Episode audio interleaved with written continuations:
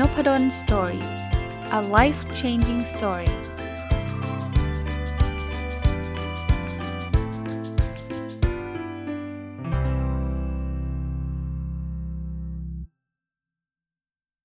สวัสดีครับ ยินดีต้อนรับเข้าสู่นพดล Story Podcast นะครับ ก็วันนี้จะสลับมาแนวแนวประสบการณ์บ้างเนาะนอกจากแนวรีวิว book review แล้วนะครับ ก็ขอขอเป็นแนวแบบ เล่าสู่กันฟังบ้างนะครับ ซึ่งซึ่งบางคนก็ชอบนะบางคนก็บอกผมบอกว่าเอออยากให้จานมาแนวแนวนี้บ้าง แต่ปัญหาคืออะไรไหมคือเล่าสู่กันฟังเนี่ยเออ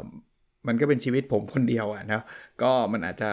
ค่อนข้างจำกัดนะครับ มันก็ไม่ได้มีเรื่องเล่าแบบแหมวันนี้กินอะไรพรุ่งนี้กินอะไรคงคงน่าเบื่อนะครับ วันนี้ก็เลยหัวข้อนึกนึกหัวข้อเรื่องนี้ขึ้นมา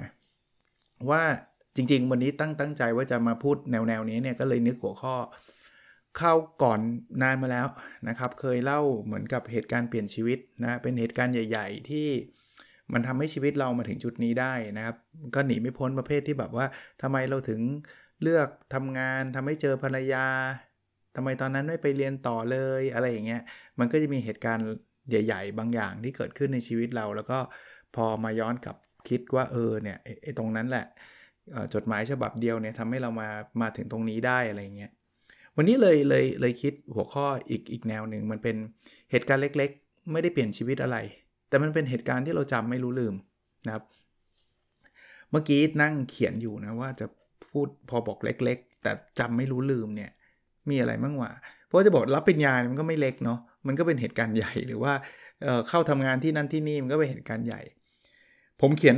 พอพอเริ่มเขียนนะนึกขึ้นมาได้ 8 เรื่อง จริง ๆ มันอันนี้ยังยังยังไม่ครบหรอก มันยังต้องมีอีกอีกเยอะเลยอะมันเหตุการณ์เล็ก ๆ มันต้องมีเยอะกว่านี้แต่ที่จำได้ไม่รู้ลืมเนี่ย พอนึกขึ้นมาได้ 8 เรื่องก็เอาแหละเอา 8 เรื่องนี้แหละ เพราะว่ามันคงไม่ได้เป็นเหตุการณ์เล็ก ๆ ทั้งหมด 300 เรื่องอะไรเงี้ยคงคงฟังกันจนเบื่อนะครับ8เรื่องก็น่าจะพอดีพอดีกับนบดอนสตอรี่พอดแคสต์สักหนึ่งตอนนะครับ เรื่องที่ 1 เลยเป็นเหตุการณ์ที่เกิดขึ้นตอนสมัยผมอยู่ ถ้าจำไม่ผิดประถมปีที่ 3ป 3 นะครับ ผมเป็นคนชอบเตะบอลนะเล่าให้ฟังนิดนึงว่าที่โรงเรียนเนี่ยก็คุณพ่อคุณแม่จะมารับเย็นหน่อยเพราะคุณพ่อคุณแม่เลิกงานเย็นนะครับเพราะนั้นเราเรียนเลิกสัก3ามโมงเนี่ยผมก็เตะบอลนะครับกับเพื่อนๆป .3 อะนะครับวิ่งวิ่งตามสนาม ไม่มีสนามบอลได้ซ้ำนะโรงเรียนผมก็เป็นสนามปูนแต่ก็มีโกมีอะไรกันอย่างเงี้ยนะฮะคราวนี้ไอ้ที่ที่ผมจำไม่ลืมเพราะว่าวันนั้นเนี่ยผมเตะบอลแล้วไปโดนแว่นของผู้ปกครองท่านหนึ่ง ถ้าจำไม่ผิดเนี่ยไม่ได้แว่นแตกด้วยนะ เพราะว่าบอลมันบอลพลาสติกนะครับ แต่มันทำให้แว่นท่านเนี่ยตกพื้นนะแล้วเอานี่มันเป็นเหตุการณ์นานมาแล้วนะครับ แต่ถ้าจำไม่ผิดก็คือมันเลนมันหลุดอะนึกออกไหมครับเวลาแว่นเราตกพื้นแล้วเลนมันกระจายออกมาเนี่ยโอ้ยตอนนั้นแบบหน้าซีดเลย คือเป็นคนที่แบบตกใจอะไปโดนผู้ใหญ่อะก็วิ่งเข้าไปขอโทษเนาะเด็กป .3 นะครับ ก็ขอโทษครับ แต่ผู้ใหญ่ท่านนั้นท่านคงกำลังหงุดหงิดด้วยนะครับ ก็ก็ดุนะดุแล้วก็บอกว่าฉันจะเอาเรื่องเธอนะครับเธอทำแว่นฉันเสียอะไรประมาณเนี้เสร็จแล้วก็แยกย้ายนะผมก็เข้าใจว่าผู้ใหญ่ก็ก็คงแค่ดุแล้วก็หงุดหงิด แล้วก็ว่าเด็กอะ่ะแค่นั้นเองเขาถ้าเขาจะเอาเรื่องจริงเขาคงไม่ไม่ไม่ไม่ไปจากเราอะ่ะคือพูดง่ายๆถ้าเอาเรื่องจริงคงต้องเรียกอาจารย์เรียกนู่นเรียกนี่มาเป็นเรื่องเป็นราวแล้ว ก็แยกย้าย แต่ความเป็นเด็กนะครับปฐมปีที่3เนี่ยเรากลัวมากเลยครับ เราเริ่มรู้สึกว่าเขาจะต้องมาเอาเรื่องเรา แล้วเราก็รู้สึกว่าแว่นเนี่ยมันคงเป็นสิ่งสำหรับเด็กป .3 นะเป็นสิ่งที่มีราคาแพงมาก แล้วฉันจะทํำยังไง ฉันจะมีเงินจ่ายเขาได้ยังไง แล้วจะแบบบอกพ่อแม่ พ่อแม่ต้องแย่แน่ ๆ เลยแบบให้เรามาเรียนหนังสือแล้วแบบ ทำของเสียหายแบบของราคาแพงอะไรเงี้ย คือเด็กเนี่ยมันต่อยอดต่อความคิดนี่นี่ทำให้ผมได้คิดจนถึงปัจจุบันนะว่าคำพูดผู้ใหญ่เนี่ยสำคัญมากนะ โดยเฉพาะเด็กเล็ก ๆ เนี่ยเขาจำเขาคิดนะ ผมจำได้ที่ที่มันเป็นเหตุการณ์เล็ก ๆ แต่จำไม่รู้ลืม เพราะว่าช่วงนั้นเนี่ยต้องเรียกว่ากุ้มใจอยู่บ้านกุ้มใจ มาโรงเรียนกุ้มใจ ตอนเย็นนี่ผมเลิกเตะบอลเลยนะ ด้วยเหตุผลเดียวคืออะไรไหมผมกลัวผู้ปกครองคนนั้นจะเห็น ผมต้องไปนั่งที่แบบคนอื่นไม่ค่อยไม่ค่อยมองอะ่ะ แล้วคอยสอดสายสายตาว่าคนนั้นมาหรือเปล่า เพราะว่ากลัวว่าเขาจะมาทวงเงิน แล้วเราจะไม่มีเงินจ่ายเขา คุณพ่อคุณแม่ก็ไม่กล้าบอกนะครับ ไม่กล้าบอก เป็นอยู่เกือบสัปดาห์นะครับ ต้องแบบโหคือคือถ้าเกิดผู้ใหญ่ท่านนั้นทราบเขาคงรู้สึกว่าเขาไม่ควรว่านะนี่นี่เดาเอาเองนะแต่ก็ไม่แน่นะบางคนก็อาจจะบอกว่าก็ดีแล้วสมอะไรเงี้ย แต่ว่าคือคือกุ้มใจจริงๆนะครับ จนแม่ผมเนี่ยได้ได้ได้ ถามนะครับผมจำได้ไม่รู้เนี่ยคุณแม่ฟังพอดแคสต์ผมด้วยเนี่ยไม่ไม่รู้คุณแม่จำได้หรือเปล่าว่าเป็นอะไรนะผมก็เลยเล่าคุณแม่ฟังว่า เตะบอลไปโดนแว่นตาผู้ปกครองคนหนึ่งนะซึ่งคุณแม่ก็บอกโอ้ยไม่มันไม่มีอะไรหรอกคือ คือถ้ามันจะต้องใช้จริง ๆ ก็ก็ใช้ได้คือมันไม่ได้แบบเกินความสามารถพ่อแม่อะไรเงี้ย แต่ว่าบทเรียนที่คุณแม่บอกก็คือ หรือคุณพ่อด้วยนะครับคือมีอะไรให้บอกพ่อแม่นะครับ ตอนนั้นก็ โอ้ยเบาใจไปเยอะเลยนะครับ ตอนแรกคิดว่าเด็กประถมอะนะครับ อันนี้ก็เลยกลายเป็นเหตุการณ์เล็ก ๆ ไม่ได้เปลี่ยนชีวิตอะไรมากมายหรอก แต่ว่ามันจำได้นะมันจำได้ ถัดไปเป็นเป็นช่วงประถมเหมือนกันนะครับ อันนี้ผมก็เชื่อว่าคุณพ่อคุณแม่ผมก็จำได้นะครับ โดยเฉพาะคุณแม่เนี่ยน่าจำได้ น่าจะเป็นปิดเทอมป .4 หรือป .3 ผมผมจำ exactly ไม่ได้นะแต่เป็นยุคยุคนั้นน่ะน่าจะป .4 คือช่วงปิดเทอมเนี่ยคุณแม่ก็ แล้วคุณพ่อเนี่ยก็เห็นว่าผมอยู่ว่างๆใช่ไหมก็เลยให้ผมไปเรียนพิเศษ แต่ไม่ใช่เรียนวิชาการนะ ไปเรียนดนตรีไทย เป็นเป็นเป็นการเรียนที่ที่โรงเรียนผมนะ โรงเรียนประถมของผมเนี่ยเขาก็เปิดคล้าย ๆเป็นจะเรียกว่าเรียนพิเศษตอนตอนปิดเทอมนั่นแหละนะครับ ก็พอไปถึงเนี่ยก็เลือกเลือกเขาบอกให้ผมเลือกว่าอยากเรียนอะไร ผมก็เอาคุยแล้วกันนะ ก็ไปเรียนคุยนะครับ ก็ไปทุกสัปดาห์ ผมจำได้ว่าสัปดาห์หนึ่งหลายวันด้วยมั้งแต่แต่จำจำ exactly ไม่ได้ว่าจันทร์พุธศุกร์หรืออะไรอย่างเงี้ยคราวนี้ประเด็นมันคือมันคือเกิดความผิดพลาดเกิดขึ้นครับคืออย่างเช่นสมมุตินะ อันนี้ผมจำวันไม่ได้จริง ๆ สมมุติว่าเรียนจันทร์พุธศุกร์เนี่ยบเอิร์วันพุธเนี่ยเกิดอะไรขึ้นสักอย่าง ถ้าผมไม่ป่วยหรือคุณพ่อคุณแม่ติดธุระอะไรสักอย่างทำให้วันพุธเนี่ยผมไม่ได้ไปเรียน คราวนี้สิ่งที่เกิดขึ้นคือคุณครูอะเขาบอกว่าวันศุกร์ cancel class วันศุกร์เนี่ย ไม่มีคลาสนะ คุณครูอาจจะติดหรือหรือด้วยเหตุผลใดก็ก็ก็ตาม แต่เขาบอกเด็กที่มาเรียนวันพุธ ซึ่งเขาก็น่าจะแอดซูมว่ามากันครบหรือเปล่าไม่รู้คุณครูอาจจะเช็คชื่อหรือไม่เช็คชื่อผมไม่แน่ใจ และยุคนั้นนะเน้นนิดนึงโทรศัพท์มือถือไม่มีโซเชียลมีเดียไม่มี เพราะฉะนั้นเนี่ยมันหลุดตัวตัวผมไปอะ่ะเพราะว่าวันพุธดันไม่มา ผมก็ไปเลยวันศุกร์แต่ตอนนั้นเด็กนะครับไม่ได้ไปเอง เพราะฉะนั้นเนี่ยคุณพ่อคุณแม่ก็ ไปส่งขับรถไปส่ง แล้วก็เดินเข้าโรงเรียนเลยตั้งแต่เช้าเลย มีกล่องข้าวไปกล่องหนึ่งพอไปถึงตอนเช้าก็ไม่เจอใคร ไปที่ห้องเรียนก็คุณครูก็ไม่มีเด็กก็ไม่มีสักคน นึกภาพนะครับเด็กป .4 แต่ติดต่อใครไม่ได้เลยครับ ยังดีอย่างยังดีอย่างนิดนึงคือมันยังอยู่ภายในโรงเรียนบอกทำไมไม่โทรไปบอกพ่อแม่ไม่มีครับ มือถือไม่มีอะไรทั้งสิ้นครับ เบอร์เบอร์ที่ทำงานคุณพ่อคุณแม่ก็ไม่รู้ครับ ทำหน้าที่ได้อย่างเดียวคือนั่งอยู่เฉยๆโอ้มันเป็นวันที่ผมต้องเรียกว่าจำไม่รู้ลืมครับ เพราะว่ามันเป็นการรอคอยที่นานที่สุดในโลก คือผมต้องรอจนกระทั่งคุณพ่อคุณแม่เลิกงานอะ่ะคุณพ่อคุณแม่เลิกงานก็เกือบห้าโมงอะ่ะ ก็ไปตั้งแต่ตอนเช้าอะ่ะ แต่ไปแล้วไม่ได้เรียนอะ่ะ คือปกติเราไปแล้วเรียนหนังสือใช่ไหมอันนี้คือไปไม่ได้เจอใครไม่ได้คุยกับใครไม่ได้อะไรทั้งสิ้นเลย นั่งอยู่เก้าอี้ทั้งวันครับทั้งวัน พอถึงตอนเที่ยงก็เปิดเอา เอากล่องข้าวมานั่งกิน แล้วก็จบ คือแล้วมันไม่มีเกมเล่นไม่มีมือถือแล้วก็เดินวนรอบโรงเรียนอะ่ะแต่มันก็ไม่มีอะไรเลยครับ ก็ก็จึงไม่แปลกที่จังจำได้นะมันมันมันเป็นเหตุการณ์ที่จะเรียกว่าประทับใจในในมุมที่เราแบบไม่ไม่ได้รู้สึกประทับใจแบบทั้ง 2 เหตุการณ์เลยนะ ไม่ได้เป็นมุมที่ประทับใจแบบโอ้ยดีจังเลยแต่อันแรกก็เตะบอลก็เครียดมันก็เลยจำได้ติปโดนแว่นแตกเนี่ยอันที่ 2 ก็โดนเหมือนกับผิดวันไปผิดวันแล้วรอทั้งวันเนี่ยก็ก็ยังจำได้ คราวนี้ โตขึ้นมาอีกหน่อย ตอนนี้ไปไปเรียนมัธยมละผมยังคนเป็นคนชอบเตะบอลมากนะ ถ้าใครฟังน้องปดนสตอรี่น่าจะจำได้ว่าผมเคยเล่าให้ฟังว่าครั้งหนึ่ง ผมเคยมีความฝันว่าผมอยากจะเป็นนักฟุตบอลอาชีพ แล้วผมก็รู้นะว่านักบอลอาชีพเนี่ยอยู่เมืองไทยไม่ได้ เพราะตอนนั้นเตะฟุตบอลไม่มีอาชีพนะมีขนาดทีมชาติเขายังเตะกันเป็นสมัครเล่นอยู่เลย คือ ต้องมีงานประจำอะ่ะคุณคุณไม่มีใครเขาจ้างคุณเตะฟุตบอลเนี่ยนะครับผมคิดไกลมากเลย คิดว่าจะไปอังกฤษ อยากจะไปเตะฟุตบอลที่อังกฤษเป็นนักฟุตบอลอาชีพ แต่ใจเราเราก็รู้นะว่าเราก็ยังไม่ได้เก่งกาจขนาดนั้น ผมผมไม่ได้เตะบอลเก่งกาจอะไรมากมายหรอกครับ เป็นคนชอบชอบฟุตบอลมากกว่านะครับ วันหนึ่งก็บอกคุณพ่อนะว่าชอบอยากเตะบอลอะไรเงี้ยคุณพ่อเนี่ยก็รู้จักเพื่อนที่อยู่กรมพละ ก็พาผมไปที่กรมพละนะไปเสร็จปุ๊บเนี่ยเขาก็พาผมไปไปเจอโค้ชทีมชาติโหตอนนั้นนี่เด็กสักมสามนะเป็นอะไรที่แบบตื่นตาตื่นใจมากได้คุณได้ไปเจอโค้ชทีมชาติอะแต่แต่เราไม่ได้หวังว่าเราจะติดทีมชาตินะ แต่ว่าแค่ได้ไปไปสัมผัสโค้ชทีมชาติเนี่ยก็บอกเนี่ยเด็กมันอยากเตะบอลซึ่งผมผมเดาจนโตมาแล้วก็คงเดาว่าก็คงมีเด็กแบบนี้ไม่น้อยหรอก โค้ชก็บอกเอ้ยไปซ้อมแบบนี้นี่เนี่ยเขาก็เขาก็ชี้ไปยังผู้ช่วยโค้ชเขานะผู้ช่วยโค้ชเนี่ยเขาก็บอกว่าอ่างั้นพรุ่งนี้มาเลยเฮ้ยผมบอกเฮ้ยมันง่ายอย่างนี้เลยว่ะเอาละว่าอย่างน้อยๆเว้ยได้แบบผู้ช่วยโค้ชทีมชาติมาเทนะ่ะคงไม่เลวนะนะไปทุกวันเลยครับนั่งรถเมย์จากโรงเรียนเรียนเสร็จประมาณ3ามสามโมงครึ่งปกติเราเรียนเสร็จเราจะไปเตะบอลกับเพื่อนที่มัธยมนะเตะกันเกือบทุกวันนะแต่นี่ ต้องนั่งไปที่สนามสนามเทพหัสดินนะครับถ้าใครเป็นนักบอลรุ่นเก่า คงรู้จักสนามนี้เป็นอย่างดีนะครับ ก็มาถึงเขาสั่งผมวิ่งรอบสนาม สนามเทพหัสดิน แต่มันมีความปลื้มอีกช็อตหนึ่งครับ เพราะว่านักบอลทีมชาติในบางวันเนี่ยเขามาซ้อมที่สนามนั้น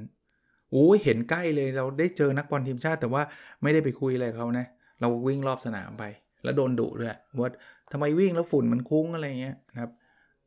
ใช่ไหมผมวิ่งตั้งแต่บ่ายสามหกโมง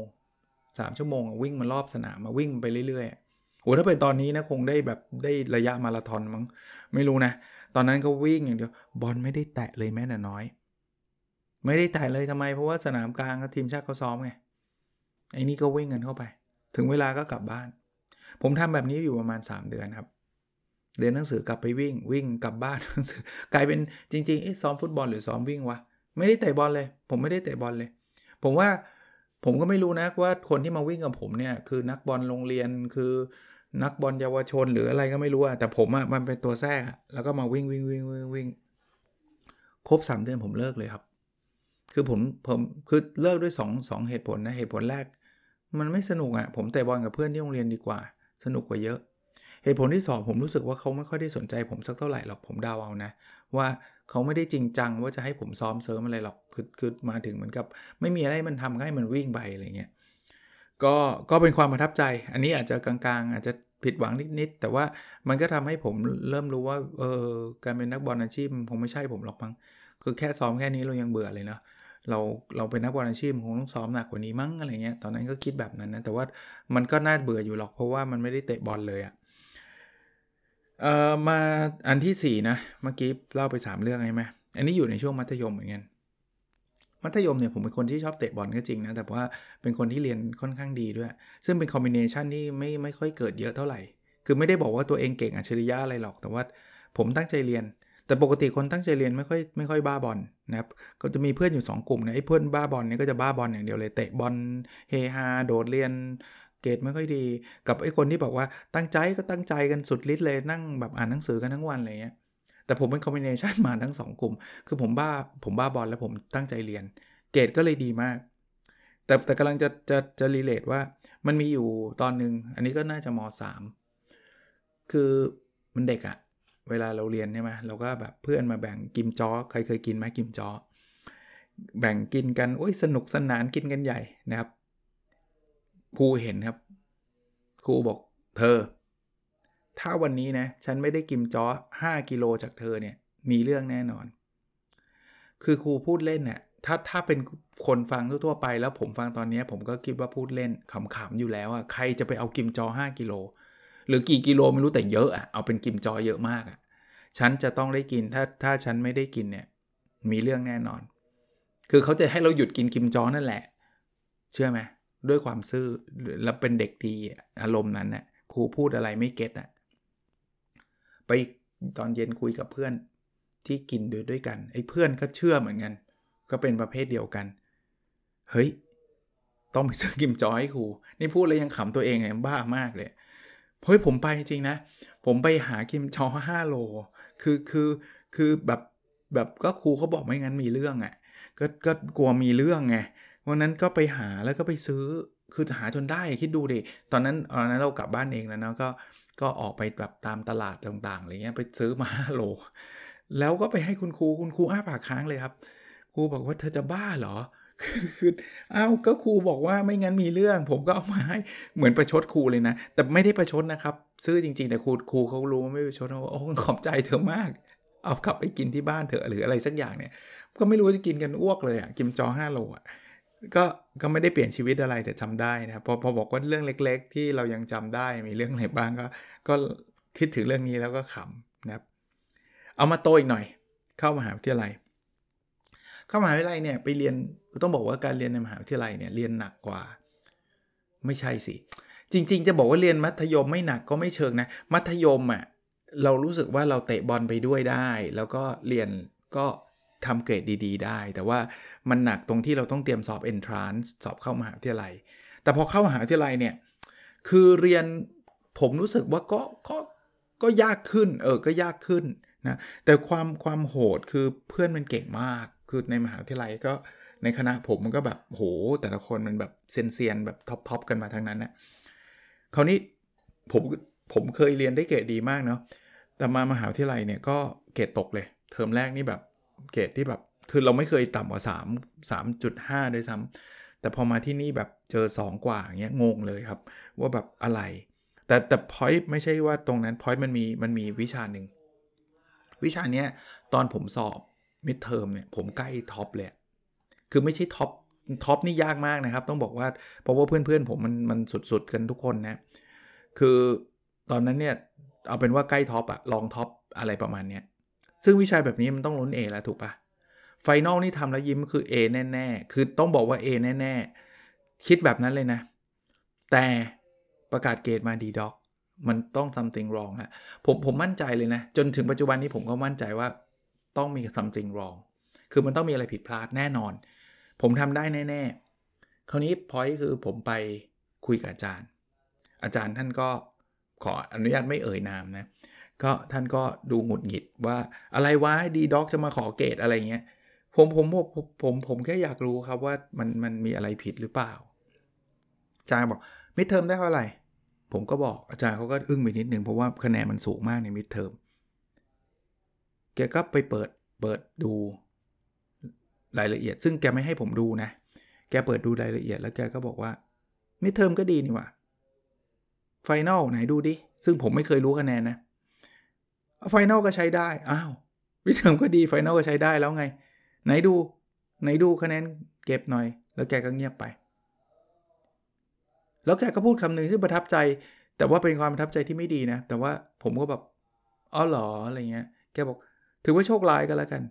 เออโชคร้ายเลยครับ คือคือเราก็เด็กอะนะ คือแล้วเด็กสมัยนู้น เอาเป็นว่าอย่าไปโทษสมัยเลย เด็กอย่างผมแล้วกัน ผมไม่อยากมีเรื่องกับครูอะ ซึ่งถ้าเป็นเด็กสมัยนี้ก็คงลุยแล้ว เฮ้ย มึงต้องเปิดมาให้ดูแล้ว ถ้าบอกว่า midterm ดี final ดี เด็กเด็กสมัยผมผมผมสมัยเด็กอย่างผมอะอย่าอย่าเรียกสมัยเด็กอย่างผมก็โชคร้ายอะก็โชคร้ายกันแล้วกันวะก็ก็เป็น D dog ที่ติดใจอยู่ถึงปัจจุบันครับ แต่ก็มันก็เป็น mystery นะ ก็ไม่อยากจะบอกว่าอาจารย์ผิดนะ แต่มันเป็นความเชื่อผมมาแล้วกันว่าก็ก็เขาไม่เห็นอธิบายผมสักสักอย่างเลยว่า ผมผิดตรงไหน คะแนนผมได้เท่าไหร่ ผมก็ไม่รู้ ไปขอดูเนี่ยคือไม่ได้ดูอะไรเลยนะครับ ได้ได้แค่คำพูดว่าถือว่าโชคร้ายแล้วกัน ก็โอเค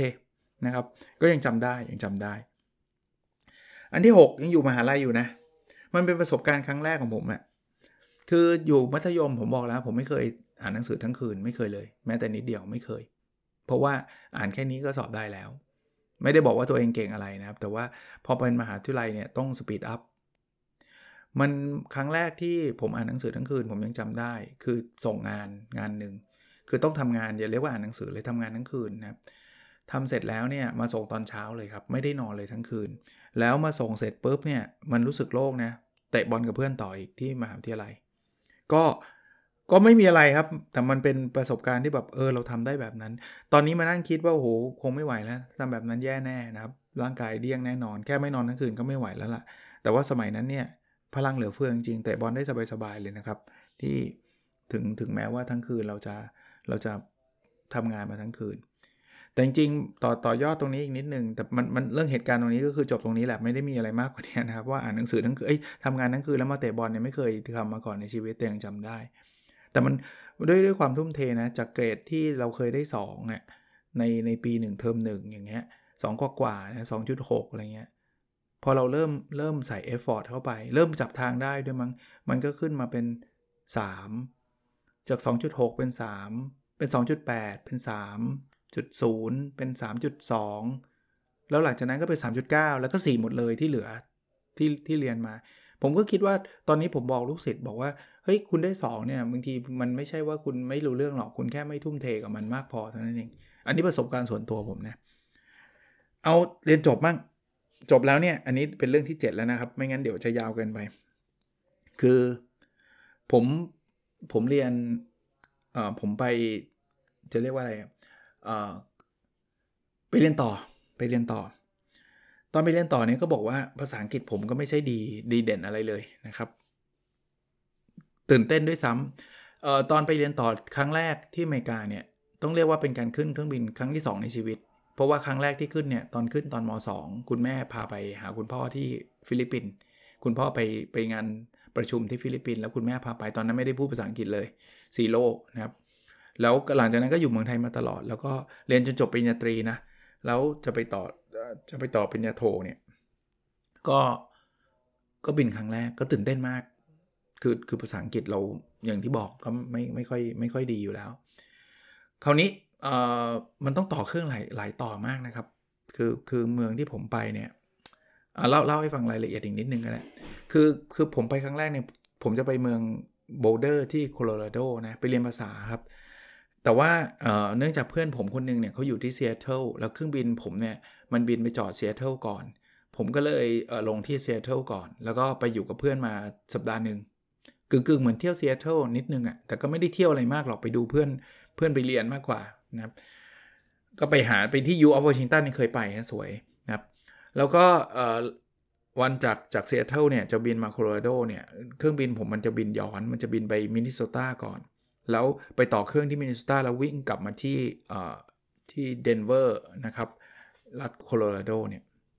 ที่กำลังจะเล่าคือเรื่องเรื่องเหตุการณ์ช่วงเนี้ยครับ คือตอนที่ผมไปไปต่อเครื่องที่มินนิโซตาซึ่งตอนนั้นตื่นเต้นนะคือคือ อะไรก็เป็นความใหม่ของผมไปหมดเนี่ย อยู่ดีๆเนี่ยผมกำลังจะเดินไปที่เกตนะครับ ผมผมได้ยินเสียงคนที่เขาเป็นเจ้าหน้าที่สนามบินเขาประกาศบอกว่า can anyone speak Thai ซึ่งเราก็สะดุดหูดิว่าเราพูดได้ เราพูดได้ คราวนี้ผมก็แบบเอาไงดีวะ คือจริงๆแล้ว เราไปที่เกตดีกว่าไหมไม่เป็นไรหรอกมันคงมีคนไทยคนอื่นแล้วนะแล้วไอ้อย่างเราอะ จะไปช่วยอะไรเขาได้วะ เพราะว่าเรามันแบบ มันมันพูดยังไม่รู้เรื่องเลย คือแบบฟังก็ยังไม่ค่อยออกเลยอะไรเงี้ยคือก็ก็ตื่นเต้นไง แต่ว่าเหลือบตาไปมองเห็นคนแก่คนหนึ่งเป็นคุณยายอะ่ะ ยืนอยู่กับเจ้าหน้าที่สนามบิน เอาวะ ไม่รู้เรื่องก็ยังดีกว่าไม่ช่วยวะ ก็เดินเข้าไป I can speak Thai ก็บอกเขาว่าพูดได้ เขาก็อธิบายให้ฟังว่า คือคุณยายคนนี้เขาบอกว่าพูดภาษาอังกฤษไม่ได้เลย ลูกลูกหลานเขาเนี่ยให้คุณยายมาจากประเทศไทย แต่แต่จริงๆ คุณยายเป็นคนลาวนะครับ มารู้ทีหลังว่าเป็นคนลาว แต่ว่าพูดไทยได้นะครับ เขาบอกว่าลูกหลานเขาเนี่ยให้ให้คุณยายมาจากประเทศไทย พร้อมจดจดหมายฉบับหนึ่ง ให้ยื่นเขาคุณยายเนี่ยเดินลงมาก็ยื่นจดหมายฉบับนี้จดหมายฉบับนี้เขียนว่ากุณาพาไปส่งที่ต่อเครื่องไฟล์นี้ด้วย คือคุณยายเนี่ยต้องโหดมากเลยนะคือคุณยายพูดภาษาอังกฤษไม่ได้แล้วให้ให้ให้มาต่อเครื่องอะ่ะซึ่งคุณยายไม่มีทางจะต่อเป็นอะเขาบอกให้เอาอันเนี้ยไปให้เจ้าหน้าที่สนามบินคราวนี้พอยต์มันคือความยากคือไอ้เครื่องมันดีเลย์ครับไอ้นี่คือความยากเพราะว่าเขาก็พยายามจะบอกคุณยายว่าเครื่องมันดีเลย์ เพราะฉะนั้นเนี่ยมันยังมันยังไปต่อเครื่องไม่ได้ คุณยายจะต้องรอก่อน แล้วเครื่องใหม่มันจะมาอีกกี่ชั่วโมงก็ไม่รู้อะนะเนี่ยเนี่ยคือเขาต้องการคนที่เป็นล่าม เขาก็บอกแค่นี่วันสปีกไทยเขาก็มาเล่าให้ผมฟังโชคดีฟังออกนะครับ แต่จริงๆเอาจริงผมก็ไม่ได้ถึงกับแบบพูดภาษาอังกฤษฟังไม่ออกหรอกไม่งั้นคงไปเรียนปริญญาโทที่นั่นไม่ได้นะแต่ว่าตื่นเต้นอะก็ฟังออกก็เลยบอยบอกคุณยายพูดเป็นพูดไทยนะก็บอกว่าคุณยายครับ คือเครื่องมันเครื่องมันเลื่อนเวลาไป เพราะนั้นเนี่ยเดี๋ยวผมพาคุณยายไปที่เกตนะเขาก็บอกหมดเลยนะ เจ้าหน้าที่ว่าเกตไหนกี่โมงอะไรเงี้ยแล้วเขาก็บอกให้ผมอะโทรไปหาญาติด้วย เพราะว่าในในใบนั้นมันมีเบอร์โทรญาติเขาอยู่ที่คอนเนคติคัตนะครับให้ผมโทรไปหาญาติด้วย ว่าเครื่องมันดีเลย์เพราะนั้นเดี๋ยวญาติจะตื่นเต้นตกใจอีกว่ามารอรับแล้วคุณยายไม่มา ก็โทรไปญาติก็งงๆ นิดหน่อยว่าใครวะอะไรเงี้ยผมก็อธิบายให้ฟังว่าสถานการณ์เป็นแบบนี้นะเครื่องมันจะมาถึงที่นู่นกี่โมงกี่โมงกี่โมงก็ว่าไปนะครับ เจ้าหน้าที่ก็ใจดีใจดีนะเขาก็ให้คูปองกินข้าว คุณยายและผมด้วยนะครับ บอกยูไปกินข้าว พาคุณยายไปกินข้าวด้วยนะ เพราะว่ามันดีเลย์แบบ 3-4 ชั่วโมงอะไรเงี้ยก็คูปองแบบก็กินพออะ่ะ ผมก็บอกคุณยายกินอะไรอะไรเงี้ยคุณยายก็บอกไม่หิวอะไรเงี้ยบอกผมบอกเออใช้เหอะเพราะว่าคูปองมันฟรีมันก็ให้มาแล้วนะครับ ก็ซื้อขนมซื้อข้าวซื้ออะไรให้คุณยายกินนะนะก็บอกคุณยายก็บอกกินด้วยกันไหมอะไรเงี้ยผมก็บอกนิดนิดหน่อยหน่อยแล้วกัน ผมไม่ได้อยากกินอะไรหรอกก็ก็อิ่มนะก็พาไปนั่งเป็นเพื่อนคุณยายจนกระทั่ง เครื่องผมมันจะออกไงเครื่องคุณยายอะออกที่หลัง แต่บอกคุณยายบอกว่า คุณยายต้องนั่งนี่นะ แล้วก็เจ้าหน้าที่เขาเขาก็ดูแลอยู่นะ ก็เดี๋ยวเดี๋ยวก็มีคนพาขึ้นเครื่องนะครับก็ไม่ได้เจอคุณยายอีกไม่ได้ขอบงขอเบอร์อะไรไว้นะครับ ก็ก็แยกกันแต่ว่า ก็ดีใจว่าเราก็ได้ช่วยคุณยายแต่ว่า พอผมมีมีเหตุการณ์ประทับใจนิดนึงคือตอนขึ้นเครื่องที่ผมจะไปโคโลราโดอะผมไปนั่งในเครื่องที่ซีทผมเรียบร้อยแน่นอนผมนั่งอีโคโนมีอยู่แล้วนะครับ อยู่ดีๆก็มีคนประกาศชื่อผมอีกบอกชื่อเนี้ย อยู่ไหนผมเอาอีกแล้วเว้ยมันมันอะไรมันจะอะไรนักหนาอะไรเงี้ยเขาก็เรียกผมเดินออกไป ผมคิดว่าโอ้โหไปทำอะไรผิดปะวะคือเราก็ตกใจอะ่ะนะเขาบอกว่าเขาจะอัปเกรดที่นั่งให้เพราะว่าอยู่อุตส่าห์ช่วยโอ้โหประทับใจมากนะครับสายบอกชื่อสายการบินก็นะแต่ตอนตอนนี้ไม่มีแล้วมั้ง Northwest Airlines นะครับ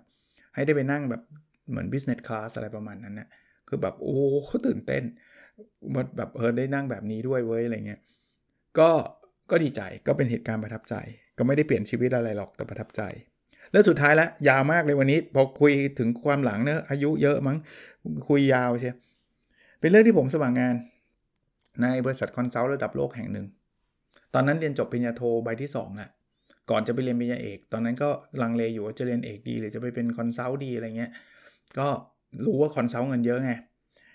เอ่อสมัครงานที่นี่เนี่ยมันไม่ไม่ง่ายนะครับไม่ง่าย ต้องบอกว่าเป็นบริษัทระดับโลกแต่ขอขอขอไม่บอกชื่อก็แล้วกัน เพราะว่าผลมันไม่ค่อยดี เดี๋ยวเดี๋ยวเป็นการทำลายชื่อเสียงเขานะครับคือไปสมัครก็สัมภาษณ์ผ่านรอบแรกเรียบร้อย รอบ 2 เรียบร้อย เหลือรอบ 3 รอบ 3เนี่ยไปเจอ manager ก็เป็นคนกึ่งๆแบบอินเดียอะไรเงี้ยนะครับแต่ไม่เกี่ยวกับสัญชาตินะไม่ไม่เกี่ยวกับเชื้อชาติใดๆ แต่ว่า เราต้องโทษตัวผมด้วยคือคือเขาสัมภาษณ์แบบ เขาค่อนข้าง aggressive อะเขาคงอยาก test ผมด้วยมั้งว่าว่าแบบ handle อะไรได้ไหมอะไรเงี้ย แล้วเขาก็ถามคำถามที่แบบผมไม่รู้นะคำถามไหนเป็นตัว trigger ที่ทำให้ผมรู้สึกหงุดหงิด แต่ว่าพอมันเริ่มหงุดหงิดแล้วเสียงผมเริ่มดัง ผมรู้สึกว่ามันไม่ไม่แฟร์หรือหรือผมรู้สึกว่าเขาตั้งแง่ something like that อะคือคือไม่รู้แหละ แต่ผมผมก็เสียงเริ่มดัง ก็โหคุยกันเข้มข้นมากครับ เขาก็ถามแบบ อาจจะยกตัวอย่างนะ ยังเป็นคำถามที่ผมจำได้เลยเขาถามว่า ตอนนั้นคนยังไม่มีมือถือมากนักนะเขาถามว่าคนฟิลิปปินส์มีมือถือกี่คน เขาให้ผมประมาณ ซึ่งผมก็ประมาณนะ แต่เขาแบบเหมือนกับจะไม่เห็นด้วยกับไอ้สิ่งที่ผมประมาณนะ่ะเขาก็จะแบบเขาก็จะบอกเหตุผลของเขาอะว่ามันไม่ใช่ ผมก็บอกว่าแล้วไมผมต้องเชื่อเขาอะคือผมก็คือคือของขึ้นมั้งอารมณ์แบบนั้นนะนะ ผมก็บอกว่ามันยี่ assumption ยูมันถูกเหรอ ก็เขาก็คงโกรธเหมือนกันนะ หรือถ้าเขาถ้าเขาจะเทสอารมณ์ก็เขาก็เนียนมากเอางี้แล้วกันแต่ผมว่าเขาโกรธเขาก็เสียงดัง ผมก็บอกโนก็แบบก็ยูคิดงั้นก็เรื่องของยูดิไอ้คิดคนละแบบอะไรเงี้ยคือดังจนกระทั่งคนข้างนอกเดินเข้ามา คนที่เป็นเลขาที่แบบเขานัดสัมภาษณ์ก็บอกว่ามันมีอะไรหรือเปล่า นะครับคือเป็นการสัมภาษณ์ครั้งแรกและครั้งเดียวในชีวิตนะที่ผมกึ่งๆว่ามีอารมณ์แบบนี้จะปกติไม่ค่อยนะคือเป็นเด็กเรียบร้อยบอกแล้ว แต่ว่าวันนั้นของขึ้นนะครับ จบเรียบร้อยก็ไม่ผ่านนะครับ ก็ก็ก็เข้าใจได้นะไม่ได้ไม่ได้โทษเขาหรือไม่ได้โทษใคร แล้วจริง ๆ ถ้าถ้าเป็นการเทสผมก็คงตกแหละ ว่าถ้าไปคุยกับลูกคงลูกค้าแล้วของขึ้นแบบนี้คงไม่ไหวมั้งนะครับ ก็ก็เป็นอีกหนึ่งหนึ่งหนึ่งประสบการณ์เล็ก นะครับเป็นเรื่องเล็ก ๆ ที่ยังจำได้ไม่รู้ลืมกันแล้วกันโอเค ยาวมากเลยนะครับ ก็เป็นแบบนี้บ้างนะสสลับกันบ้าง แต่ว่าบางคนบอกชอบแบบนี้บ้างก็เอามาบ้าง แต่ว่าถ้าถ้าบ่อยก็คงไม่ไม่ไม่รู้จะมีเรื่องอะไรมาเล่าได้อีกนะ แต่จะพยายามจะจะนั่นแหละนั่งคิดนั่งนั่งนั่งเล่าอะไรแบบนี้บ้างนะครับเผื่อจะเป็นประโยชน์กับหลาย ๆ คนด้วยนะครับ โอเคครับ แล้วเราพบกันในสดถัดไปนะครับ สวัสดีครับ